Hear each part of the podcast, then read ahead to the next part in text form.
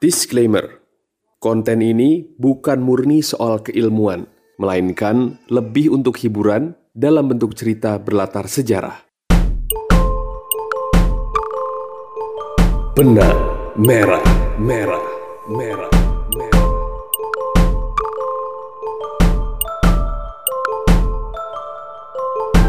Episode 7 Hari yang baru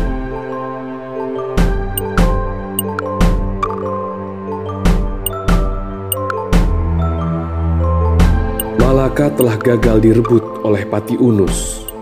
Begitu juga dengan Ahmad Syah, yang akhirnya justru tewas di tangan ayahnya sendiri, Mahmud, yang dibutakan rasa kecewa. Kegagalan tersebut diratapi oleh banyak orang, tapi mungkin tidak dengan Sultan Bayan Sirullah dari Ternate. Karena Malaka selamat, para Portugis bisa mengirim armada kedua mereka untuk pemborongan kargo cengkeh dan pala. Kapten armada tersebut, Antonio de Miranda, kemudian menghadap sang sultan yang saat itu didampingi pula oleh Francisco Serrao. Tapi dari awal, Serrao sudah bisa melihat kalau orang-orang Portugis yang datang di gelombang kedua ini sedikit berbeda dari sembilan koboi berbaju besi yang ia pimpin. Ternyata kemenangan atas Pati Unus dan serangan-serangan Melayu membuat hati mereka makin dipenuhi kesombongan. Namun, yang lebih sulit lagi bagi Serao adalah membendung antusiasme Bayan Sirullah yang belum-belum sudah mengungkapkan kesediaannya untuk memberikan hak monopoli bagi Portugis, bahkan izin pembuatan gedung berbenteng. Setelah menghadap Sultan secara resmi, Antonio de Miranda lalu mohon diri untuk membawa armadanya lanjut berlayar, mengunjungi pelabuhan-pelabuhan bawahan dan rekanan Ternate demi mengisi muatan kapal-kapal mereka dengan rempah. Francisco Serrao mengutus Diogo, seorang bawahan kepercayaannya untuk memandu sekaligus mengawasi mereka. Tepat sebelum armada itu berangkat, Serrao menanyakan soal tiga koboi berbaju besi yang tempo hari memutuskan tinggal di Malaka. Antonio di Miranda lalu berkata, "Oh, mereka, kalau tak salah, satu dari mereka tewas saat penyerangan Pati Unus. Satu lagi tewas saat penyerangan Ahmad Syah. Dan yang satu lagi pulang kampung dengan kondisi luka parah. Eh, bisa saja dia bakal mati di perjalanan. Oh, aku turut prihatin ya, Kapten Serau. Sesungguhnya Francisco tak melihat adanya rasa prihatin sedikit pun dari air muka Antonio de Miranda. Sebenarnya, seberapa besar pengaruh perang yang tiada henti kepada jiwa manusia? Hingga meski terpaut hanya beberapa waktu saja, Portugis yang tinggal di Malaka terasa begitu berbeda dengan dirinya yang hidup di Maluku. Tatkala memandang kapal-kapal Antonio menjauhi pantai Ternate. Serao pun bersumpah dalam hatinya untuk menjaga Maluku agar jangan sampai jatuh ke dalam kondisi mencekam sebagaimana dunia di belahan barat sana.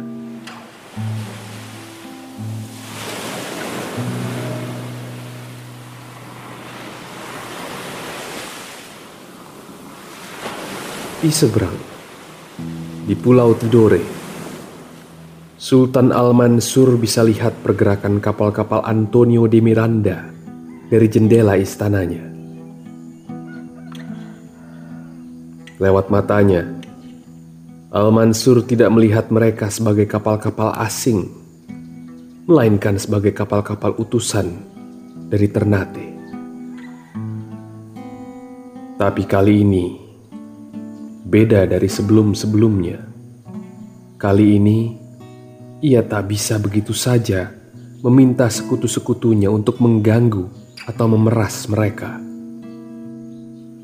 Dan seiring armada Portugis itu makin dalam memasuki Maluku, Al-Mansur melihat batas-batas wilayah yang tak kasat mata bagi Ternate telah diatur ulang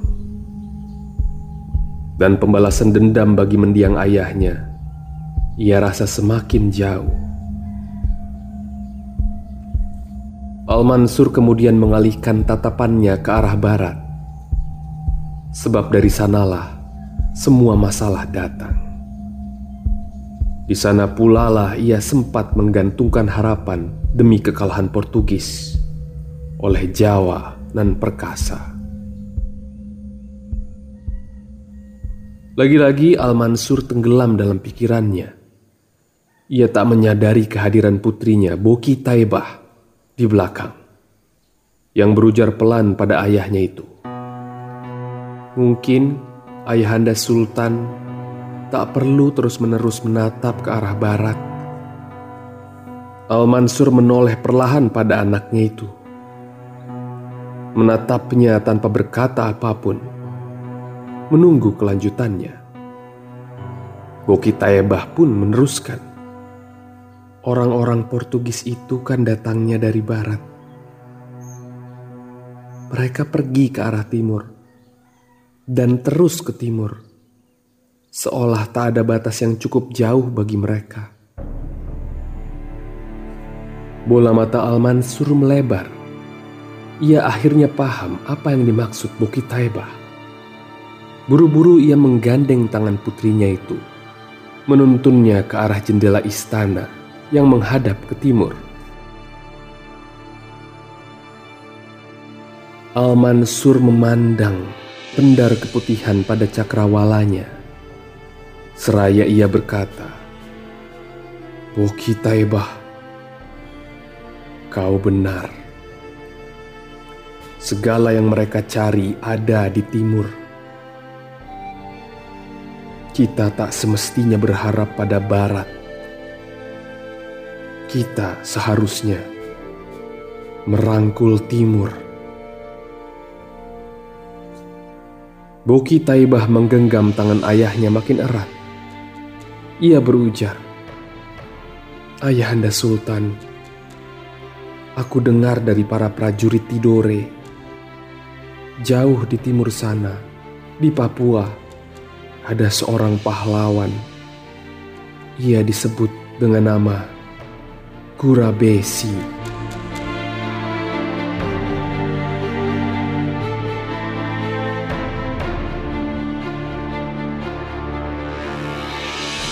Al-Mansur sontak memandangi Boki Taibah. Tak percaya apa yang barusan ia dengar. Ayah, kata Boki Taibah, sudah waktunya peranku ditentukan. Demi Tidore. Demi kau ayahanda, rajaku. Mata Al-Mansur berkaca-kaca. Ia paham arah kalimat anaknya. Dan di benak kedua insan itu, memang muncul wajah yang sama, yaitu wajah Nukila dan Justru itu yang membuat Al-Mansur tak sampai hati. Haruskah ia jauh dari putri-putrinya yang cerdas? Dulu Nukila, kini Boki Taibah. Al-Mansur memeluk Boki Taibah begitu erat. Pelukan itu mewakili juga seribu pelukan bagi Nukila.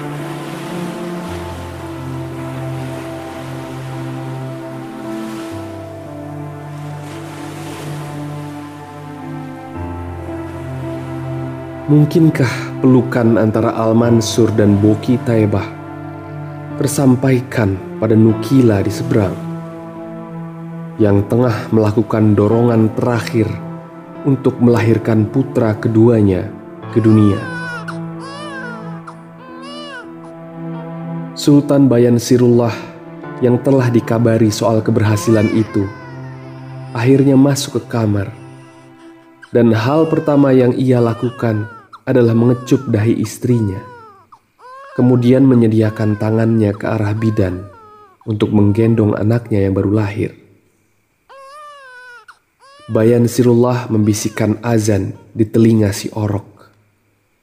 Kemudian memandangi wajah merahnya, seraya berkata, Wahai engkau yang hidup, kuberi kau nama Abu Hayat. Ia lalu menyerahkan kembali si orok pada hangat pelukan Nukila. Namun berbeda dengan suaminya yang memandang Abu Hayat sebagai masa depan Ternate.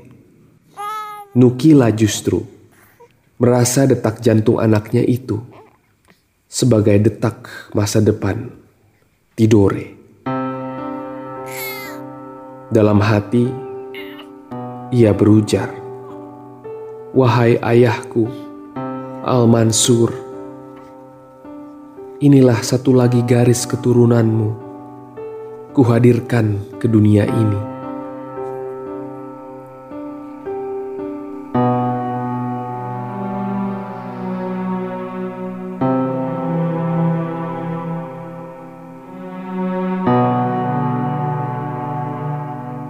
Serao punya alasan untuk merasa tambah resah Meski itu berarti ia berlawanan rasa dengan rajanya. Semakin menyatu ia dengan Ternate, semakin ia memikirkan nasibnya dan kenyataan bahwa istri kesayangan Bayan Sirullah adalah putri dari Al-Mansur membuat peta politik kedua kesultanan jadi kusut. Belum lagi, ia punya firasat tidak terlalu baik soal Portugis yang baru datang tempo hari. Jadi malam itu pula di depan istana, Serau mengambil resiko untuk merusak kebahagiaan Bayan Sirullah. Ia akan mengemukakan pendapatnya. Paling tidak, satu persatu. Tapi sebagaimana Bayan Sirullah mengejutkan dirinya kala mereka bertemu pertama kali. Begitu juga dengan malam ini. Sang sultan dengan langkah bak bocah menuruni tangga sambil mengangkat sarung. Begitu sampai di bawah, ia gandeng tangan Serau untuk naik kembali. Lalu masuk ke istana. Di dalam, sebuah meja telah disiapkan lengkap dengan kertas, tinta, dan pena, beserta pelita yang meneranginya. Serau bahkan belum sempat menyampaikan ucapan selamat atas kelahiran Abu Hayat. Tapi sang sultan sudah buru-buru menyilakannya duduk dan segera menulis. Lalu Serau berpikir, kenapa ia yang disodorkan kertas dan pena, bukan juru tulis istana? Ia pasti ingin menulis sesuatu kepada seorang Portugis, entah kepada Antonio de Miranda, entah kepada penguasa Malaka. Tapi tebakan Serau salah semua. Bayan Sirullah memandu Serau dengan segala kalimat yang berbunga-bunga penuh dengan pujian. Tentu ini mengarah kepada seorang Portugis yang dianggapnya setara atau bahkan lebih. Ah, mungkinkah surat ini ditujukan kepada gubernur India, Alfonso d'Albuquerque? Hampir tersedak Serao rasanya kala akhirnya mengetahui ternyata sang sultan menujukan surat tersebut kepada Manuel, sang raja Portugal. Tapi Serao menahan perasaannya. Ia tetap menulis sesuai perintah sang sultan. Hingga pada suatu titik, ia tak lagi sanggup meneruskan. Tatkala Bayan Sirullah sampai kepada bagian, maka dari itu aku, Bayan Sirullah, mengajukan kesetiaanku untuk menjadikan Ternate sebagai negara bawahan kedirajaan Portugal yang agung.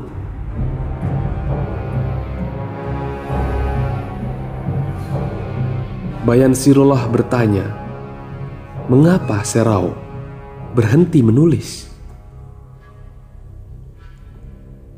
Pikiran Serau mendahului laju pena. Di dalam pikirannya, Serau berkata pada sang sultan, "Yang mulia, aku jauh mengembara ke negeri rempah ini, melepaskan diri dari ikatan Eropa dan memberikan hidupku untuk Maluku, bukan untuk kembali pada cengkraman mereka.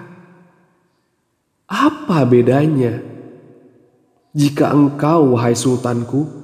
ujung-ujungnya menjadi abdi Raja Manuel. Bukankah itu sama saja dengan aku kembali lagi jadi abdinya? Tapi pikiran hanyalah pikiran. Belum tentu nyata dalam perbuatan. Serao tidak menyampaikan pendapat apa pun malam itu. Ia kini adalah suara dari Bayan Sirullah. Dan itulah yang harus ia lakukan. Meskipun itu artinya membiarkan sang sultan menyerahkan kedaulatan Ternate pada Portugis tanpa perlawanan.